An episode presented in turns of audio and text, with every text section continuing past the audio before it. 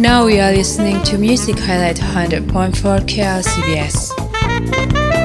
Mulai terkenal sejak album tahun 2001 Night Sessions, trumpeter Chris Botti membuktikan diri sebagai musisi serba bisa dalam jazz dan pop dan mampu meleburkan keduanya menjadi satu.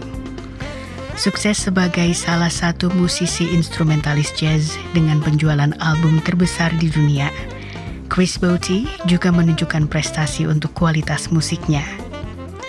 Tahun 2008 melalui album Italia, Botti masuk nominasi Best Pop Instrumental Album dalam Grammy Award. Sementara untuk tahun 2010 melalui album Chris Botti in Boston, trumpeter tersebut meraih tiga nominasi Grammy, salah satunya kategori aransemen instrumental terbaik untuk lagu Emmanuel. Setelah beberapa nominasi tersebut tahun 2013, Chris Botti memenangkan Grammy Awards kategori Best Pop Instrumental Album untuk album Impressions.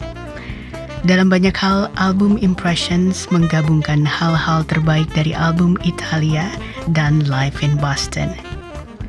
For more music highlights, visit klcbs.net.